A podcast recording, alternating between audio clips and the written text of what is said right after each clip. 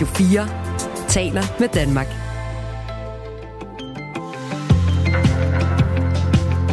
Velkommen til Radio 4 morgen. Så bliver det fredag, Jacob. Åh, oh, hvor dejligt. Hvad skal du i aften? Øh, jamen, jeg skal se håndbold jo. Nå ja. Det skal jeg faktisk. Øh, Klokken 18 kommer jeg til at sidde med min, øh, min datter og min øh, søn og pakke... Øh, det er kun min datter, der har en landsholdstrøje, men den får hun på. Og så skal vi øh, se, om Danmark klarer det. Til finalen. Så I har lidt traditioner? Ja, øh, traditionen... Jeg, jeg er typen, der, øh, der stiger på, når vi når knockout-kampene. det kan jeg lige så godt indrømme. Sådan er jeg også lidt. Jeg kan også nogle gange være typen, der stiger på sådan lidt sent i kampene. Jeg tror ikke i aften, der tror jeg, jeg tager den med fra starten. Men altså, kender du det der med, at man tænker, om jeg ordner lige noget andet, og så 10 minutter før, så ser jeg lige, hvordan det går. Ja, det er der, det mest spændende. Ja. Men det var det så ikke i, øh, i kvartfinalen mod Ungarn. Ej, for fanden. Der, der var vi jo øh, klart foran. Men det er trods alt dejligt at se. Ja. Men der er håndbold i aften. Danmark, Spanien, og de spiller, som du lige sagde, om at komme i finalen. Spændende er det. Meget. Øh, her i Radio 4 morgen i dag har vi en øh, perlerække af vigtige historier legnet op til dig. En af dem handler om øh, danske kvinder, der skal være værnepligtige. Det står klart efter Socialdemokratiet i går meldte ud, at de også går ind for Venstres forslag om at indføre værnepligt øh, for kvinder. Det har været frivilligt indtil nu. Og øh, det er altså noget, som regeringen nu har flertal for. Så må ikke, at de vil prøve at få det igennem. Vi kommer til lige om lidt at tale med 42-årige Malu Henriksen, som har været professionel soldat i mere end 10 år og befalingsmand i 9. Hun mener ikke, at det er en god idé, at det er ikke den rette vej at gå og indføre værnepligt for kvinder. Hvorfor? Kan du høre lige om lidt. Og så går vi videre med den historie, vi søsatte i går, som vores kolleger på Radio 4 undersøger har sat i gang. Og i dag der handler det om en treårig dreng, som var søn af syrisk, syriske flygtninge fra Odense, og han døde i 2019 af akut leukemi, efter flere læger i dagene op til hans død overså alvorlige symptomer. Men på intet tidspunkt blev der brugt tolk i forbindelse med undersøgelserne af drengen, og der er altså flere lighedspunkter mellem drengens død og historien, vi kunne fortælle i går her på Radio 4 om en 8-årig syrisk pige, der døde efter et astman, astmaanfald hos sin praktiserende læge. Her blev der heller ikke brugt tolk i forbindelse med undersøgelsen af pigen op til hendes død, og noget, som flere eksperter peger på, har medvirket til, at det gik så galt. Du får hele historien om den treårige dreng om et kvarters tid. Det er altså en øh, historie, som vores undersøgende redaktion har gravet frem, og som øh, du også kan høre i podcasten Den døde pige i lægehuset. Der ligger de to første afsnit allerede nu klar i øh, Radio 4-appen. Her til morgen er det altså øh, Michael Robach og Jakob Grosen, der er dine værter. Vi har både øh, det sure og det søde klar til dig øh, denne morgen. Du kan byde ind på 1424, hvis øh, du vil af med noget, eller har et input til dem, vi øh, taler om, eller noget, du gerne vil have, vi øh, ser nærmere på, så skriv ind. Du kan blive den første, kan jeg sige. Der er ingen, der har skrevet ind indtil nu. First like. ja. Godmorgen til øh, dig, der lytter med. Klokken er 8 minutter over 6. Du lytter til Radio 4 morgen. Det ser ud til, at danske kvinder nu skal til at være værnepligtige, for i går annoncerede Socialdemokratiet, at partiet nu også går ind for at indføre værnepligt for kvinder. Og dermed så er der altså et politisk flertal for, at det kan blive indført. Men det er langt fra en god idé, det mener 42-årige Malu Henriksen fra København, der selv har været professionel soldat i over 10 år og befalingsmand i 9 af den. Godmorgen, Malu. Godmorgen. Hvorfor synes du ikke, det er en god idé, at der skal være øh, værnepligt for kvinder? Og jamen det, det synes jeg, det, der er flere grunde til. Øhm, I dag, til trods for, at det er en gammel, øh, ja, det er gammeldags det med, at man øh, tvinger mænd til at komme ind og øh, aftjene værnepligt, men så er det faktisk sådan i dag, at over 99 procent af de værnepligtige, de frivillige, har valgt at tage uddannelsen. Øhm, så lige i øjeblikket, så betyder det jo, at der til gengæld er rift om pladserne på landets 20 kaserner. Så det er jo unge mænd, der gerne vil tage den her værnepligt. Jeg tror, at hvis man begynder at lave værnepligt for kvinder og tvinger dem ind, jamen så kommer de tal til at se helt anderledes ud. Så har vi med nogle folk at gøre, som hverken vil være der, eller havde planer om at være en del af det her. Men jeg ved, du også har nogle øh, pointer om, at øh, du synes, at øh, kvinder i forsvaret øh, ikke nødvendigvis øh, egner sig til at være i forsvaret, selvom du selv har en for, øh, fortid i forsvaret. Ja, det er også rigtigt. Øhm, der er ingen tvivl om, at det at være soldat, det er måske en af landets hårdeste erhverv. og at man vil skabe ligestilling her ved at fordele mænd og kvinder og give dem de samme rettigheder. Jamen, det er jo bare sådan, at det er jo fysiologisk bevist, at mænd er fysisk stærkere end kvinder. Øhm, kvinder er mere... De tænker mere, de øh, reflekterer mere, hvor mænd måske bare gør tingene. Øhm, det er drenge, der leger krig og soldater, og piger leger noget andet. Altså, man, selvom man vil have ligestilling, så kan man bare ikke lave om på menneskers mindset og deres måde at være på. Øh, nu kunne jeg næsten få lyst til at sige til dig, om du ikke generaliserer en lille smule. altså, øh, piger tænker godt, og drenge vil gerne lege soldater. Hvad, har du nogle erfaringer eller nogle konkrete eksempler? Du har selv været i forsvaret.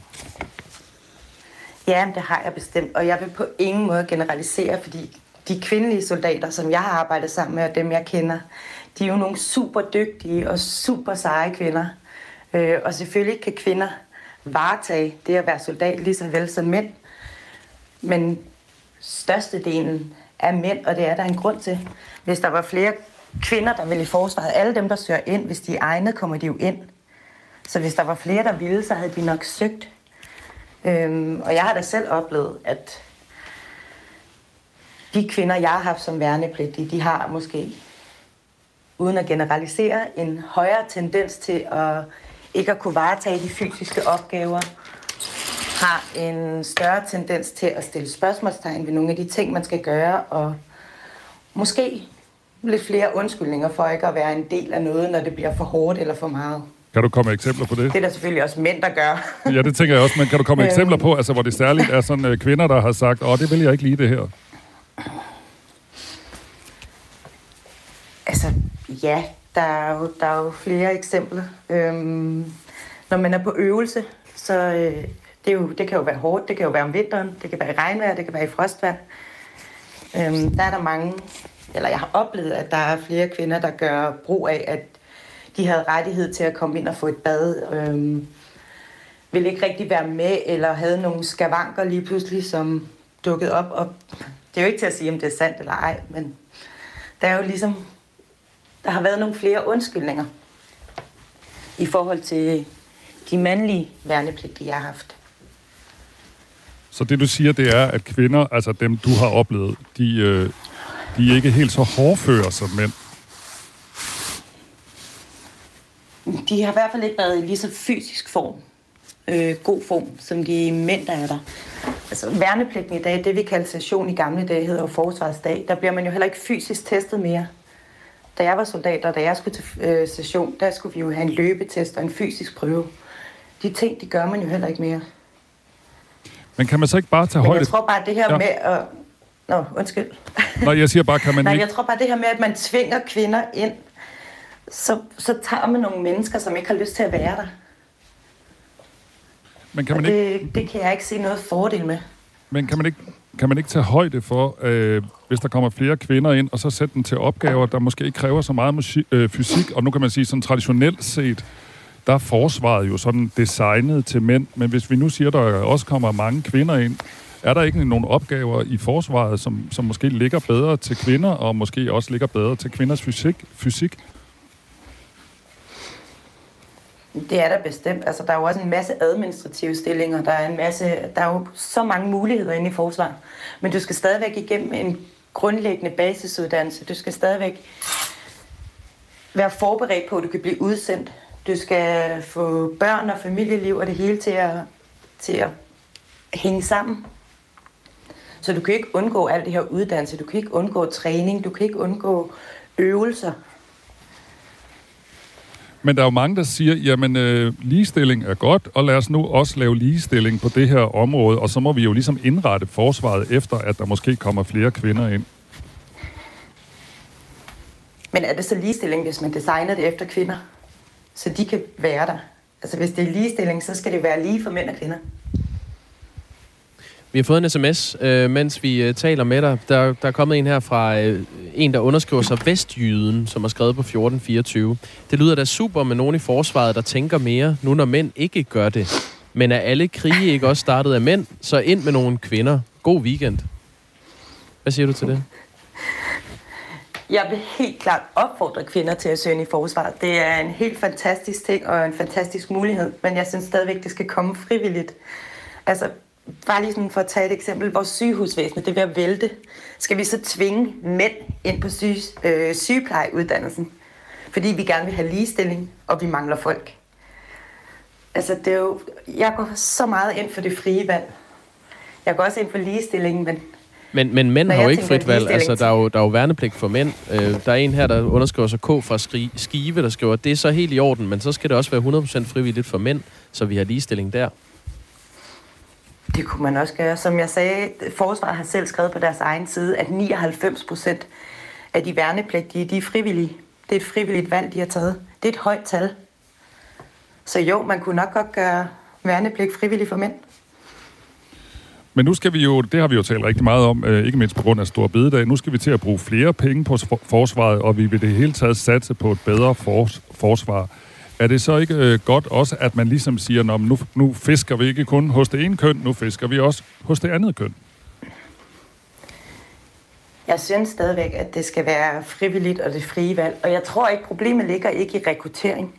Det er jo ikke der, de mangler folk. Jeg tror, man skal starte med at kigge på fastholdelse. Hvorfor er det, folk forsvinder fra forsvaret?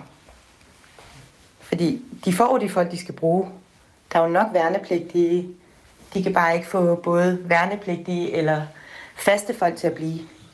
Så det er måske, måske et sted, man skulle starte med at kigge, inden man tvinger kvinder til at hoppe i trøjen. Du er så selv en af de kvinder, der søgte ind og kom ind i forsvaret og har været der længe 10 år. Er du så helt anderledes end andre kvinder egentlig? Jeg, jeg ved ikke, om jeg er anderledes. Øhm, igen, vi har nogle forskellige, der er forskellige ting, der driver os. Nogle er meget fysisk aktive, nogle er ikke så fysisk aktive. Nogle har det her med, der skal ske rigtig meget. Det var jo et valg, jeg tog. Øhm, et aktivt valg. Og det var noget, jeg rigtig gerne ville, og noget, jeg brændte for. Så derfor har jeg været så lang tid, og derfor har jeg gjort mit for at gøre karriere derinde. Tak for og der er mange ligesom mig. Tak for dit uh, indspark i den her uh, debat med Lue Henriksen, altså tidligere oversergeant i Livgarden og udsendt blandt andet til Afghanistan. Klokken er 17 minutter over 6. Radio 4 taler med Danmark. En treårig dreng, som var søn af syriske flygtninge fra Odense, døde i 2019 af akut leukemi, efter flere læger i dagene op til hans død overså alvorlige symptomer. Men på intet tidspunkt blev der brugt tolk i forbindelse med undersøgelserne af den her dreng. I går kunne vi her på Radio 4 fortælle en lignende historie, hvor en 8-årig syrisk pige døde efter et astmaanfald hos sin praktiserende læge, og her blev der heller ikke brugt tolk i forbindelse med undersøgelsen af pigen op til hendes død. Noget, som flere eksperter peger på, har medvirket til, at det gik så galt. Blandt andet øh, Lars Bjergum, som er praktiserende læge og professor i almen medicin på Københavns Universitet. Kommunikationen, den er helt afgørende, og den er jo i den grad gået galt. Jeg vil sige, at vi har her med et fatalt tilfælde, der skyldes primært dårlig kommunikation på grund af sprogbarriere. Allan Christiansen er journalist her på Radio 4, en del af den undersøgende redaktion, som har gravet de her historier frem. Godmorgen. Godmorgen.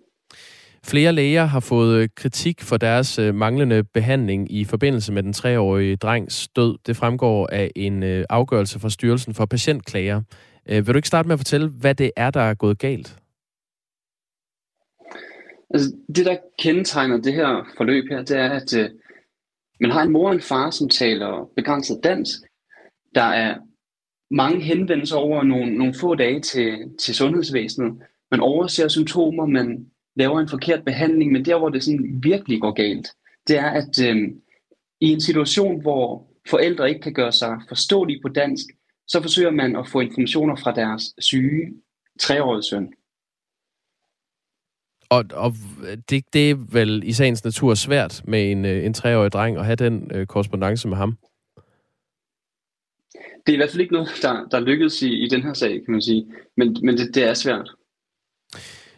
Via Tolk har vi været i kontakt med øh, forældrene, som har mistet deres søn, men de har ikke ønsket at stå frem med, øh, med deres historie. Så når vi kan gengive forløbet her i radioen, så er det ud fra den klage, øh, der lå til Styrelsen for Patientklager. Hvordan oplever drengens forældre det her forløb? Vil du ikke tage os igennem det? Altså, helt kort så startede det med, at, at de her forældre er bekymrede for deres dreng. Han er, han er syg, han har ondt i hovedet, ondt i maven, øh, altså almen dårlig, øh, og han, har sådan, han, er, han er afkræftet allerede her. Øh, og øh, de kontakter lægen, der undersøger. Lægen finder ikke noget øh, bekymrende ud over, at drengen har ondt i maven. Sender dem hjem. De vender tilbage dagen efter igen. Lægen vurderer stadig, at øh, der er ikke noget bekymrende. De ringer til vagtlægen, som heller ikke ser, at der er nogen grund til at, at være bekymret for den her dreng. De siger, han siger til dem, at de skal se tiden an. Og, og hvad sker der så? De ser tiden an. De, øh, de venter fem dage, tager til egen læge igen, og det er herfra, at, øh, at den her sag bliver øh, kritisabel. Drengen er stadig syg, han er mere og mere afkræftet. De møder op hos egen læge uden en tid. Der er en læge, der finder tid til at se drengen alligevel, men der er ikke noget bekymrende. Forældrene vil rigtig gerne have den her dreng til, til på sygehuset, få taget blodprøver, men, øh, men lægen her vurderer, at der kan være tale om forstoppelse. Ja. Øhm, på, så, øh, på det her tidspunkt, ja. Allan, der, der er jo gået mange dage, øh, hvor drengen har, har haft ondt i maven, og lægerne bliver ved med at sende ham hjem med besked om, at, at de skal se tiden an. Hvad, hvornår rykker de videre, øh, forældrene, med deres bekymring? Jamen, de rykker videre to dage senere efter det her. Fordi det, der sker ved, ved det her lægebesøg, det er, at, at den læge, der er involveret i det, har forklaret, at, at det var meget, meget svært at kommunikere med forældrene. Så hun fik de primære informationer fra drengen. Så forældrene må gå derfra med, med hvad skal man sige, uforrettet sag. De kontakter vagtlægen igen om aftenen, hvor de har en oplevelse af, at drengen slet ikke bliver undersøgt. Og den læge, der undersøger drengen, den dag har forklaret, at drengen ser, ser helt fin ud. Og, øh, og det er herfra, at, at øh, da de bliver sendt hjem herfra, at der ligesom opstår en desperation i, øh, i forældrene. Og hvad gør de så? Altså, nu, så har de været ved egen læge flere gange og ved vagtlægen. Øhm, hvor, hvor henvender de sig så? Jamen, i desperation begynder de at opsøge andre læger ud over deres egen, men det her det er i oktober 2019, det er efterårsferie, der er ferielukket flere steder. Så to døgn efter de har været ved egen læge og vagtlæge, der, øh, der er den her dreng så afkræftet, at de beskriver, at øh, han kan ikke stå oprejst. Så i en barnevogn får de fragtet den her treårige dreng ind på øh, H.C. Andersens børnehospital i Odense, hvor de insisterer på at, at blive set af læge. De vil simpelthen ikke forlade stedet, før der er en læge, der kommer og ser deres dreng. Og da der så er en læge, der ser drengen, står det ret hurtigt klar, at han er meget, meget syg. Der bliver taget blodprøver. Det viser sig, at der er tale om akut leukemi. Og fire timer efter, at øh, en læge har set den her dreng på, på børneafdelingen, der får en hjertestop og dør. To læger, som ser på drengen øh, to døgn, døgn før hans død, har fået øh, kritik. Det er en praktiserende læge og en øh, vagtlæge, og de har begge forklaret til sundhedsmyndighederne, at der var sproglige vanskeligheder i det her møde med, øh, med forældrene. Alligevel bestilte de ikke en tolk, hvilket blandt andet har øh, givet dem kritik af Styrelsen for Patientklager. Allan Christiansen, øh, du, du har gravet i hele det her forløb. Hvordan forholder lægerne sig til den kritik, de har fået fra Styrelsen for Patientklager? Vi har forsøgt at række ud til, til begge læger. Den ene, den der var praktiserende læge, har ikke ønsket at, at stille op til et interview. Det hun selv har forklaret om sagen til styrelsen, det er, at øh, det var kaotisk, det var svært at forstå forældrene, og hun forklarer, at det nok har været medvirkende til, at hun har overset alvorlige symptomer. Den anden læge, har vi været i kontakt med. Om lidt kan vi lige høre, hvad han, hvad han selv siger til det her med, at, at, øh, der var de her sprogvanskeligheder, som han har forklaret.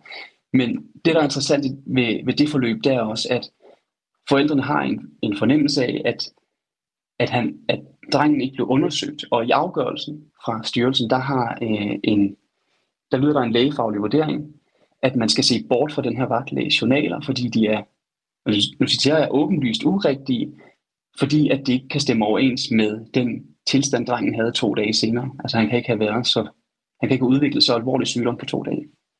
Men han forklarer selv, at der var udtalte sproglige vanskeligheder, og øhm, vi har talt med ham, og han forholder sig til det sådan her.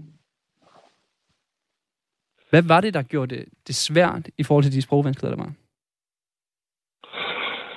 Altså, øh, familie, de ikke forstod øh, noget som helst, der været sat til dem, og det, det, altså, man kunne ikke kommunikere, de forstod ikke dansk. Men hvis du havde haft en tolk til at, øh, at oversætte, hvad de sagde, havde du så ikke kunne lave en grundig undersøgelse? Det har nok været en bedre kommunikation, men slutresultatet var ikke blevet anderledes i den pågældende situation. Den her holdning, øh, at, at tolke ikke vil gøre en forskel i mødet mellem en læge og en øh, patient, som ikke taler dansk, er ikke øh, enestående. Øhm, ifølge Morten Sodemann, som er professor og overlæge på indvandrermedicinsk klinik på Odense Universitetshospital, så er det en tendens i øh, sundhedsvæsenet, at man ikke bestiller en tolk, selvom det i nogle tilfælde er nødvendigt. Vi kan lige prøve at høre, hvad, øh, hvad Morten Sodemann siger til det her. Det er jo den generelle tendens, vi ser, at, at man opfatter sprogbarriere som sådan en, en, øh, et patientproblem. Det er patientens problem, at der er en sprogbarriere. Jeg kan godt bestille en tolk, men det er noget bøv, det er tidskrævende. Man laver alle mulige krumspring for at slippe for øh, at bestille en tolk, øh, og for at bruge for meget tid på det. Det var altså øh, Allan Christiansen, som her genfortalte øh, en del af, det arbejde, han har lagt i, øh, i den podcast, der hedder Den døde pige i lægehuset, som kan høres i Radio 4-appen. Du kan også finde artikler om sagen på radio4.dk. Og øh, hvis du øh, vil høre mere om øh, den her problematik, så kan du lytte med efter klokken 7 her i Radio 4 morgen. Vi får en politisk øh, reaktion fra øh, Peter Velblund, som øh, er, kommer fra enhedslisten og har kaldt øh, sundhedsministeren i samråd om øh, den her sag. Det er lidt over syv, det foregår her i programmet. Lige nu er klokken øh, tre minutter i halv syv. Du lytter til Radio 4 morgen. Og for nogle minutter siden, der havde vi Malu Henriksen med, som øh, selv har været oversergeant i forsvaret, og hun var betænkelig i forhold til, at man nu vil gøre øh, kvinder, eller man vil, øh, at kvinder også skal være værnepligtige i forsvaret. Og det har øh, dejligt, øh, kan man sige, fået mange af jer til at skrive ind til os. Lad os lige, øh, Jacob, tage et øh, par, øh, par sms'er. Der er en, der skriver her, det er jo ligegyldigt, om det er frivilligt eller ej. Vi donerer jo alt vores isenkram væk alligevel. God fredag, skriver Ronny. Altså det her med, at han, han, han taler ind i den her øh, øh, dagsorden med, at vi har givet øh, vores, et våbensystem til Ukraine. Jeg tror, det er det, han snakker om. Mm. Øhm, Frank skriver, da jeg var værnepligtig i ni måneder, fik jeg den besked på sessionen, at hvis jeg frasagde mig det nummer, jeg havde trukket, kunne jeg selv vælge, hvilket værn og tjenestested, jeg ville aftjene min værnepligt på. Det blev kaldt frivillig værnepligt. Husker Frank? Og så skriver Per Tidemand øh, fra Hørsholm, øh, lad nu kvinderne være gravide og føde børn, mens mænd har værnepligt. Det er sådan en, øh, et traditionelt syn på den sag. Det må man sige. Øhm der er også en, der skriver, nu rammer ligestilling jer kvinder lige i røven, fordi I skal ud og skide i en skov og æde mad fra dåse. Pøj, pøj med det. Smiley. Smiley. Ja, jamen øh, det, er, det er en debat, der kan få, øh, få sindet i kog. Inger øh, gør også øh, opmærksom på, at vi skal lige huske at nævne, at der er ret til militærnægtelse. Det er jo sådan set rigtigt nok, men så skal man jo noget andet, øh, som man ikke selv vælger, øh, Inger. Men øh, det er rigtigt. Og jeg tror næsten, det der militærnægter-system næsten ikke findes længere, fordi, øh, som vi også, øh, som vores gæst Malu Henriksen øh, sagde tidligere, så tror jeg, at vi er oppe i nærheden af 99 procent af dem, der er i forsvaret, som kommer frivilligt. Ja, de ønsker selv at være der.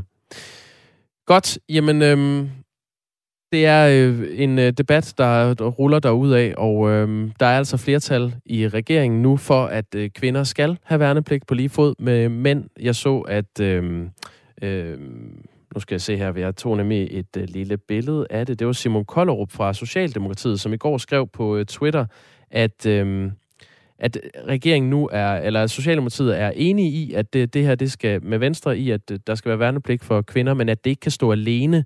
Han skriver, at vi skal samtidig sikre, at rammerne for ligestilling i forsvaret forbedres. Det handler både om kultur og praktiske forhold. Det ser vi frem til at drøfte med Folketingets partier i kommende forhandlinger. Så øh, der er altså også noget, der øh, skal ses på. Nu havde vi øh, formanden for, øh, eller for kvinden, for kvindelige veteraner med her i programmet i går, hvor hun også sagde, at det er vigtigt, at der bliver lavet lidt om på kulturen i forsvaret. Øhm, der er lidt for meget sexisme øh, set med hendes briller. Og så er der også noget med udstyret, som skal øh, tunes lidt, så det også passer til kvinder. Nu er, næst, øh, nu er klokken halv syv, og det er blevet tid til at høre fra Sofie Levering. Nu er der nyheder på Radio 4. Ansvaret for overvægt hviler for meget på den enkelte. Det mener kræftens bekæmpelse, som vil have fødevareindustrien til at tage mere ansvar. Det siger Anne Tønneland, som er forskningsleder og professor med speciale i kræftforebyggelse i kræftens bekæmpelse. Der kan være et fokus på at, at producere sundere fødevarer. Der kan være et fokus på portionsstørrelserne, eller de mængder, man køber, og fokus på, hvor, hvor meget man bliver tilbudt i forhold til, til pris og udbud i de forskellige øh, butikker. Epinion har lavet en måling for kræftens bekæmpelse blandt 1000 personer i alderen fra 30 til 65 år. Og her peger 9 ud af 10 på, at dem, der kæmper med for mange kilo, selv er ansvarlige for overvægten. Men ansvaret for overvægt skyldes ikke kun den enkelte, mener Anne Tyndeland. Man er blevet mere og mere klar over, at det at få overvægt eller at blive ramt af overvægt, det skyldes flere forskellige ting. Dels ens egen livsstil, men jo også det omgivende miljø, vi bliver udsat for, og dermed også de fødevarer, vi bliver tilbudt fra industrien. Der er mange, som kan forvente at få energipenge tilbage. Danske energiselskaber skal aflevere over 1 milliarder kroner af deres indtjening, som har været ekstraordinært stor på grund af energikrisen. Det siger skatteminister Jeppe Brugs fra Socialdemokratiet til mediet Finans. Ifølge Skatteministeriet får statskassen flest penge, omkring 800 millioner kroner, fra de fossile energiselskaber. Og forbrugerne får 400 millioner kroner retur fra elproducenterne fra et indtægtsloft, som er indført på strøm, især fra vedvarende energikilder. Danmark forhandler med israelske Elbit om en leverance på et ukendt antal selvkørende haubitser. De skal erstatte de 19 haubitser, som er doneret til Ukraine. Forsvarsminister Jakob Ellemann Jensen fra Venstre har ikke tænkt nærmere over, at Danmark forhandler om at købe artilleri fra en våbenproducent, som leverer udstyr til Israels operationer i det palæstinensiske selvstyre. Valget er truffet ud fra, at de kan levere hurtigt og har det rigtige udstyr, siger ministeren. Det er det, fordi de er øh, dem, der kan levere øh, det, som vi har brug for. Donationen til Ukraine efterlader et kritisk kapacitetshul i forsvaret, og det skal gå stærkt med at få nyt udstyr, og derfor har det ikke været i udbud, det siger forsvarsminister Jakob Ellemann Jensen. Hvis vi skal både kunne øh, løfte vores opgave, som vi har forpligtet os øh, til i NATO-regi, og hvis vi skal kunne fastholde vores soldater, jamen, så skal vi altså have et, øh, et hastigt indkøb af artilleri. Det er forventningen, at Elbit kan levere nok systemer til, at Danmark stadig kan tilmelde en artillerienhed til NATO fra næste år. En mulig præsidentkampagne begynder så småt at tage form omkring den amerikanske præsident Joe Biden, det skriver nyhedsbyrået AFP. Joe Biden har hverken be- eller afkræftet, om han stiller op som præsident ved valget i 2024. Men i næste uge deltager han i forskellige arrangementer, som skal indsamle penge til partiet forud for valgkampen i 2024. Arrangementerne er vigtige for politiske kampagner i USA, som koster millioner af dollar som ofte stammer fra private donationer. Indtil videre så har Biden kun oplyst offentligheden, at han har intentioner om at stille op igen. Han har givet lovning på, at han vil komme med en endelig beslutning om hans planer for valgkampen senere i år.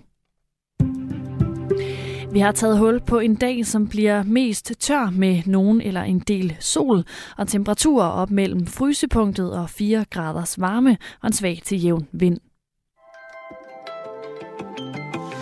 Du lytter til Radio 4 morgen. Husk, du kan skrive en sms til os på 1424. Flere og flere danskere er overvægtige. Siden slutningen af 1980'erne er andelen af danskere, som lever med overvægt, steget fra 30 til 53 procent i dag. Og hvem har så ansvaret for, at danskerne er blevet tungere? Kræftens Bekæmpelse har bestilt en undersøgelse hos øh, Analyseinstituttet øh, Opinion, som bliver offentliggjort her til morgen. Og her svarer 92 procent af de adspurgte, at overvægten dels er den enkeltes ansvar, men fødevareindustrien spiller også en stor rolle. Der er 7 ud af 10 af de adspurgte, som mener, at fødevareindustrien har et ansvar for at overbygge, øh, forebygge overvægt. Og det øh, forstår Peter Dalum, som er projektchef i Kræftens øh, Bekæmpelse, som altså har bestilt den her undersøgelse, godt. Mængden af salt og sukker og fedt, der er i fødevarer, har betydning for, hvor energitætte de er. Og jo flere af de typer af varer, man spiser, jo mere energi får man. Og der har fødevaren altså en, et ansvar, både i forhold til måske at udvikle nogle øh, fødevarer, som indeholder mindre af det her, men også for at informere forbrugerne klart og tydeligt om, at det her produkt, det indeholder altså rigtig mange kalorier. Bjarne Lønnerup er selvstændig og arbejder med vægttab og velvære, bor i Frederikshavn. Godmorgen. Godmorgen. Du har i flere år kæmpet med svær overvægt, og det, det er det, vi skal tale om her. Altså, da du vejede mest, sagde vægten 171 øh, kilo. Og siden ja. da har du så tabt dig, men betegner stadig dig selv som overvægtig med en vægt på mere end 100 kilo. Øhm, lad os gå lige til bidet. Altså, hvordan har fødevareindustrien helt konkret gjort det sværere for dig at tabe dig? Den har gjort det... Altså, det er jo ikke kun fødevareindustrien, det er også detailhandlen, som jo til sammen har sørget for, at der altid er de dårligste, hvis man kan sige, dårligste fødevarer, der er billigst øh, for mig at få fat i. Det er slik, det er pizza, det er chips og cola, der altid er på tilbud, der tiltrækker folk til butikken. Og øh, det er man jo som svært overvægtig også ramt af. Det er jo ikke kun øh, alle, altså alle andre har jo også den her udfordring, men mange kan jo bare spise, som de har lyst til. Det er fint for dem. Men når vi alle sammen bliver trunget ind på det samme, hvorfor skulle det ikke også være sådan, at os som overvægtige selvfølgelig også bliver trunget ind på det? Men Bjarne Lønner, kunne du ikke bare lade være med at, købe slik og chips? Jo, selvfølgelig kunne jeg det, men det er jo nogle af de bedste hjerneforskere, der arbejder på, hvordan de kan smide os til at handle. Og hvis jeg hele tiden skulle kunne omgå det, det vil være naivt. Altså, kan du? Hvis jeg må spørge tilbage, ikke?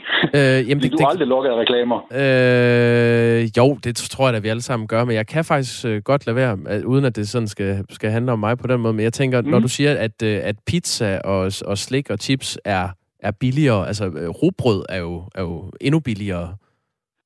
Ja, men det er jo ikke sådan, at vi alle sammen spiser rugbrød hele tiden. Og vi bliver jo påvirket fuldstændig, ligesom vi har flyttet cigaretter væk fra det synlige, så kunne vi have gjort noget tilsvarende på det her område. Og Rema er jo for eksempel gået ud og sagt, at jamen, vi vil ikke sælge øh, mange pakker stykker, øh, og det er jo en god vej at gå, synes jeg. Øh, fordi det her er jo ofte også øh, noget, der handler om social ulighed, forstået på den måde, at rigtig mange af os, der lever med overvægt, er folk, der også er dårligere stille end sundhedsmæssigt generelt. Og det her, det gør det jo bare endnu sværere, når det er dem, man går efter at lokke. Så det er, altså, det her det går på to ben. Det ene handler om, hvor meget det er den enkeltes ansvar. Der er i den her øh, undersøgelse 92 procent, der siger, at det er den enkeltes ansvar. Men samtidig er der så 7 ud af 10, der mener, at, øh, at fødevareindustrien har et ansvar. Så hvis vi skal tale om fødevareindustriens ansvar, er det så øh, designets skyld og prisen på produkterne, du, øh, du kritiserer? Ja, jeg kritiserer, det kritiserer jeg også, men jeg kritiserer også, at vi ikke har fødevarer nok, der er øh, i høj kvalitet. Øh, jeg kunne jo også godt have ønsket mig, at man politisk har sagt, at fødevarer, vi synes, vurderer er gode for os som mennesker, de har en lavere momsats. Det her handler ikke om at gøre det dyrere med de usunde varer, det handler om at gøre de sundere billigere. Øh, det tror jeg også er en vigtig vej at gå. Du har, fået, du har fået en sms her, øh, Bjørn Lønnerup, øh, mens du er med. Jeg tror godt, du kan, du kan tage det. Jeg kan høre, du kan svare godt for dig. Ja, ja. Så du får lige ja, ja. en sms her. Stop, stop. Der er kun én person, der er ansvarlig for, hvad der rører i indkøbskurven. Punktum. Ja, og det så bliver jeg så nødt til at sige tilbage. Det er jo fordi, man ikke ved, hvad svær overvægt handler om. For der er så mange andre faktorer, der spiller ind.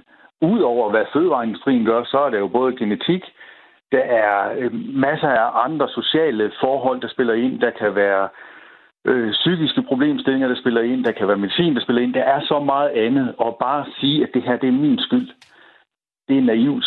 Øh, det er jeg nødt til at sige, det, det giver ikke mening.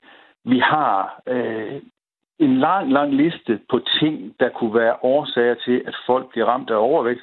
Og til plads, tilbage er der ikke ret meget plads til, at det her det kan være skyld. Øh, og i øvrigt så har det vist sig, at den udskamning har faktisk haft en præcis modsatte effekt. At det folk, der oplever voldsom udskamning, ender oftere med isolere sig, og ender i en situation, hvor de faktisk har en højere vægt, end de måske i virkeligheden ønskede at have. Når, når du taler om udskamning, hvad er det så, du mener? Ja, så mener jeg for eksempel det at blive øh, råbt af. Øh, jeg har jeg heldigvis ikke selv oplevet det, men jeg har en god kammerat, der har oplevet at blive råbt af i Netto, øh, fordi han købte peanut butter.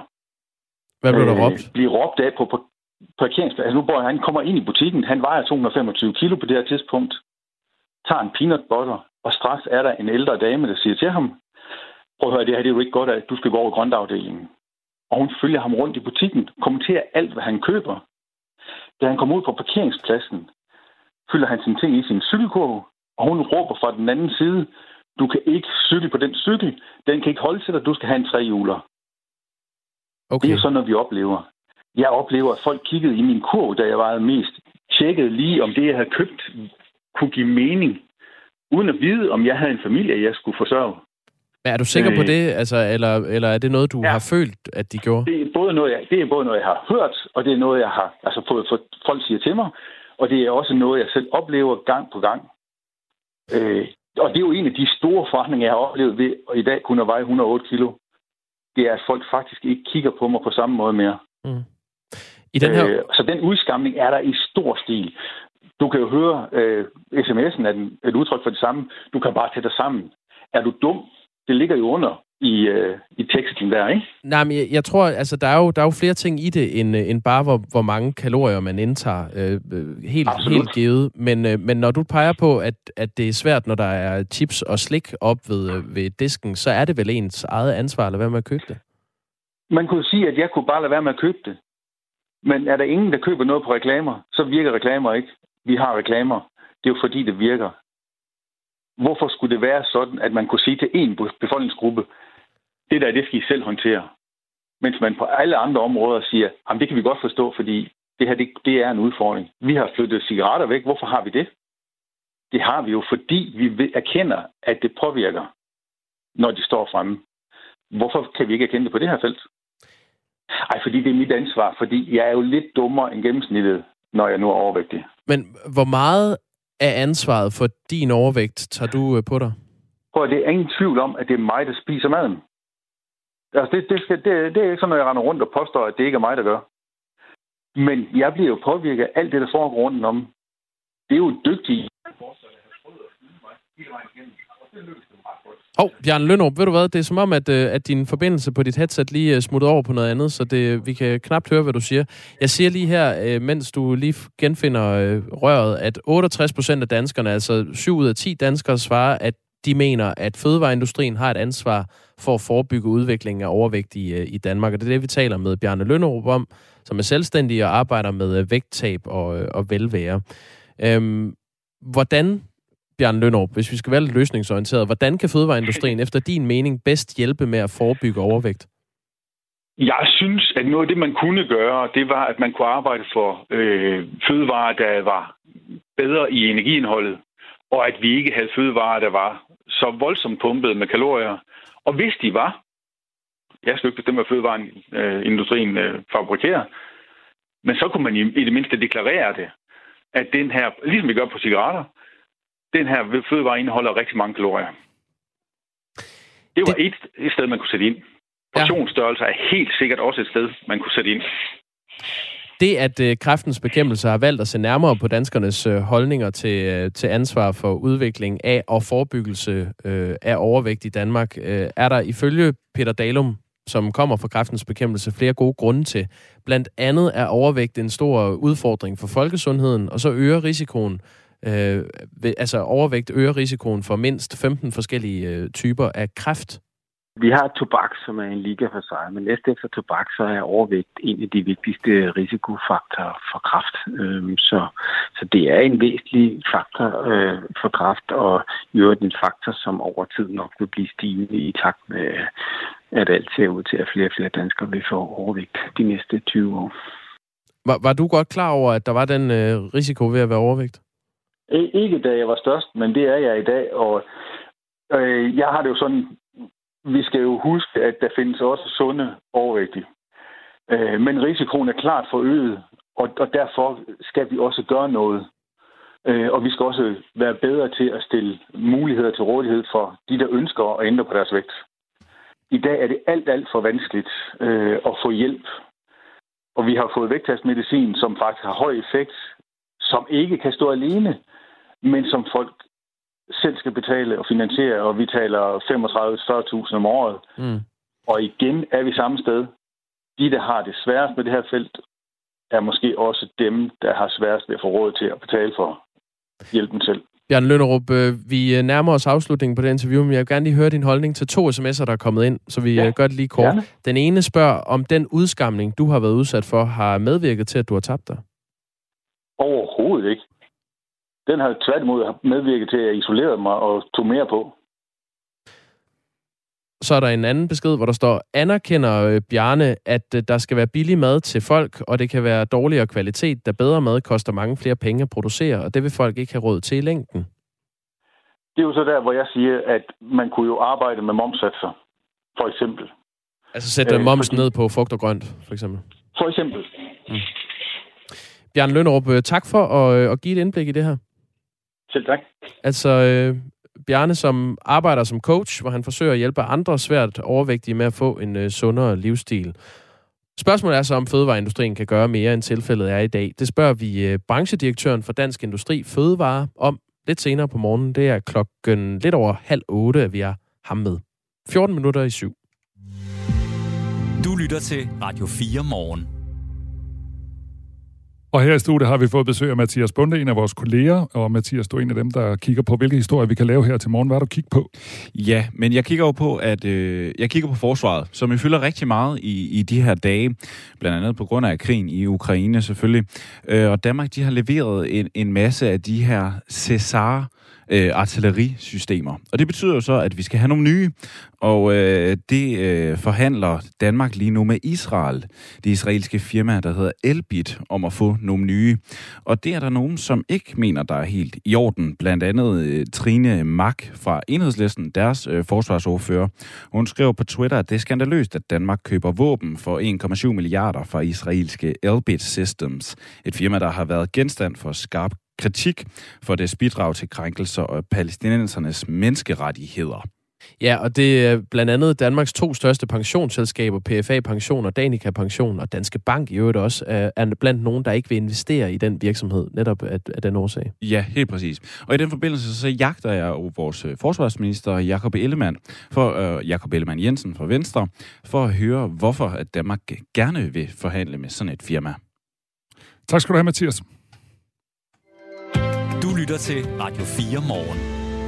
Den lille by Vejrumbro øst for Viborg blev søndag aften ramt af både sorg og chok, efter en mor af hendes to døtre blev fundet døde. Det vides endnu ikke med sikkerhed, hvordan de tre er døde, men Midt- og Vestjyllands politi formoder, at pigernes 49-årige mor dræbte sine børn, inden hun selv begik selvmord. For at bearbejde den sorg og det chok, som byens borgere har fået, sat en gruppe borgere sig for at arrangere et fakkeltog i aftes, og derfor så tog vores reporter Gustav Pors Olesen til Bro og spurgte den lokale præst Trine Munk Christensen, hvordan hun kan hjælpe med at bearbejde en så stor fælles sorg.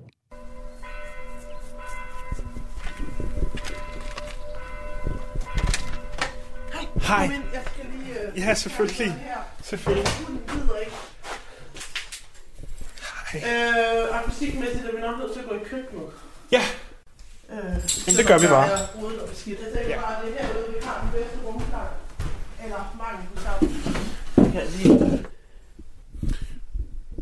Nu når det så sker i sådan en, en, en by, som der jo ligger 100 eller tusindvis af rundt, rundt omkring i hele landet, ikke? Mm. Øh, så, så, kan, så kan voksne mennesker se det, og de kan sætte det ind i en eller anden kontekst, men, men der går jo også øh, 7-årige rundt og 10-årige mm. rundt. Øh, det kan også være svært for en ved 15 eller 16. Ja. Ikke? Hvordan tror du, at, øh, at børn tager, tager imod, når, når sådan noget her sker? Altså, jeg har jo hørt nogen sige her de seneste dage, at, at der er børn, der er bange for, at deres forældre kunne finde på det samme. Fordi nu har de pludselig oplevet meget tæt på, at her er der som politiet i hvert fald mener lige nu, en mor, der har taget livet af sine børn. Og det er jo så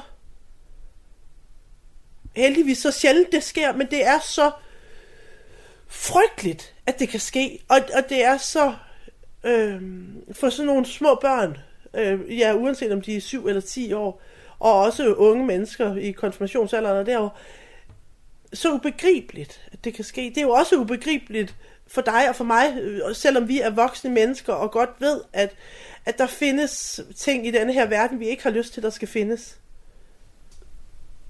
Altså, kirken har jo i mange år, sådan op igennem 70'erne og 80'erne, så er vi sådan ligesom blevet skubbet ud til siden, og vi skal ligesom ikke, vi, vi skal ligesom øh, blande os udenom, og det er jo ikke, og på nogen som helst måde, fordi man vil øh, forklare, hvad øh, psykologer og andre former for terapeuter kan.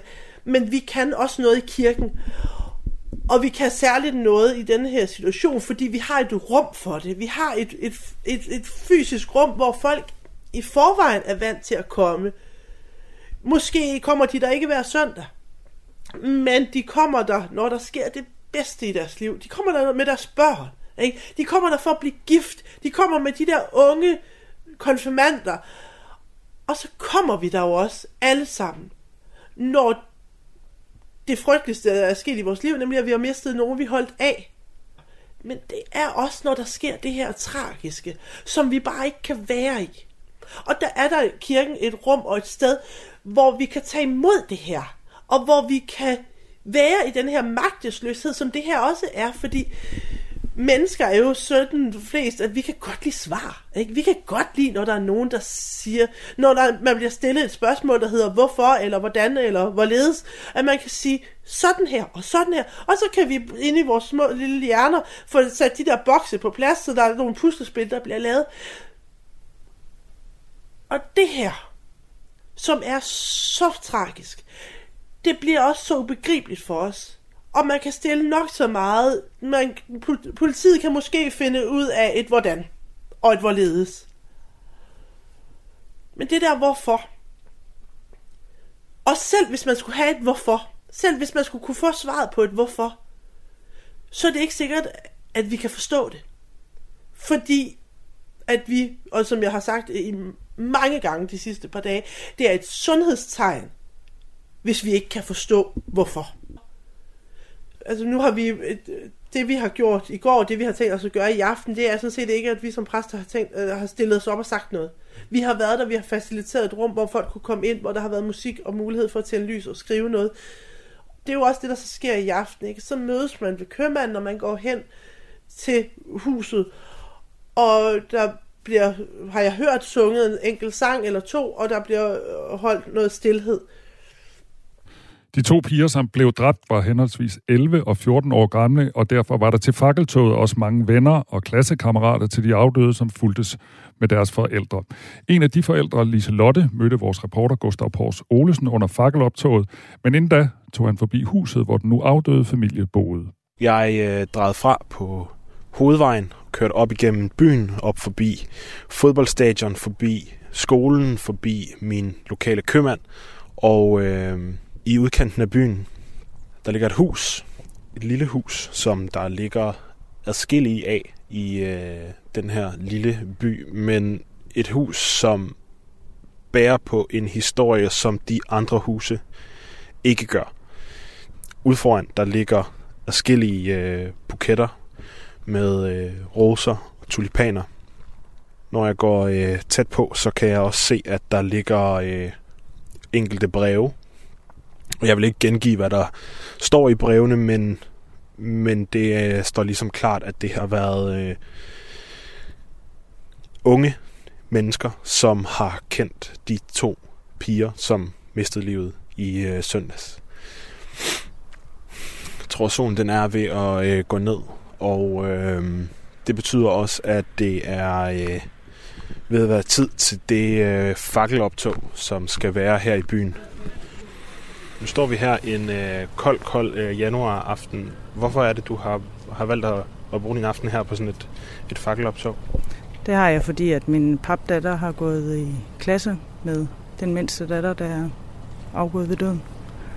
Og øh, så vil vi gerne lige vise os her i byen i aften. De har jo en alder, hvor de måske er lidt svært ved at forstå, hvad det egentlig er, der er sket. Og, øh, og hun har også haft svært ved at forstå, at Silja, som pigen hedder, ikke kommer igen. Så jeg tænker, at vi gør, hvad vi kan for at bearbejde processen og hjælpe hende så godt vi kan. Og det tænker vi, det her det kunne være, være med til at hjælpe på. Hvad er det for en opgave at stå over for og skulle forklare et, et, et barn det, det, det, der reelt set er sket? I min optik lidt en umulig opgave, fordi øh, man ved jo ikke helt, hvad det er, der reelt er sket endnu. Og øh, forklare det til en pige på 11 år, det, det kan faktisk ikke lade sig gøre. Så vi er jo godt klar over, at der kommer en reaktion på et eller andet tidspunkt, og så må vi tage det derfra. Men øh, indtil videre, så bakker vi op om det, der er at bakke op om, og øh, støtter hende så godt vi kan. Svarer på de spørgsmål, hun har, hvis vi kan. Hun er smilende og glad udad til, men vi ved jo godt, hun kæmper med noget indad til. Så jeg synes, det er svært. Føler du, at du står for en anderledes opgave ved det, der så er sket, end hvis det havde været sygdom, eller, eller noget, der på en eller anden måde... Du ved, hvis du forstår, altså mere ja, naturligt på en eller anden måde, ikke? Ja, det synes jeg, jeg gør. Også fordi, at øh, pigen, altså min bonusdatter, har jo også haft et forhold til moren. Og, øh, og kan slet ikke sætte sig ind i, hvis det er den måde, det er foregået på, for det er jo ikke sådan, hun kender hende. Alle har fået udleveret fakler. Alle har fået tændt deres fakler. Og øh, nu går optoget den lille vej fra min købmand midt i Vejambro op til øh, huset, hvor det hele fandt sted i søndags.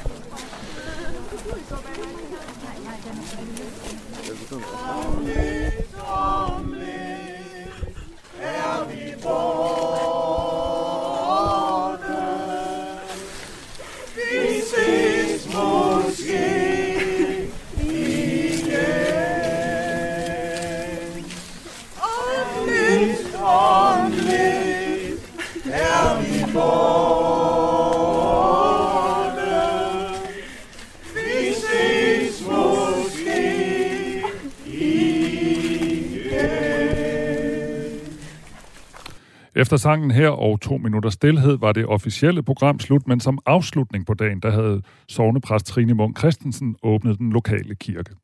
Jeg bevæger mig væk fra selve fakkeloptoget, som er foregået nede på, på hovedgaden, og så øh, drejer jeg op til højre, op ad kirkebakken, hvor der øh, står skrevet med, øh, med hvid spraymaling på vejbanen, at dem ind til venstre for mig lige nu, de er altså nygifte, så øh, hvis man kommer i bil, så kan man dytte.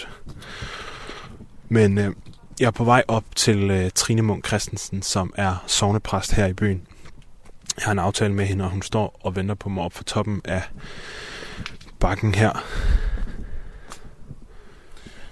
Jeg lagde mærke til dernede, at, at, at vi stod derude for en købmand til at starte med, så, så var der jo naturligvis også mm. mange, mange børn og unge her. Mm. Og sådan som jeg kunne høre det meget, det de snakkede om, var jo, var jo ganske almindelige ting, og de mm. synes måske også, det var lidt mærkeligt, og så mm. da, vi, da vi kom derop, var der nogen, der, der ikke længere kunne holde, holde mm. facaden der, og ligesom begyndte ja. at græde.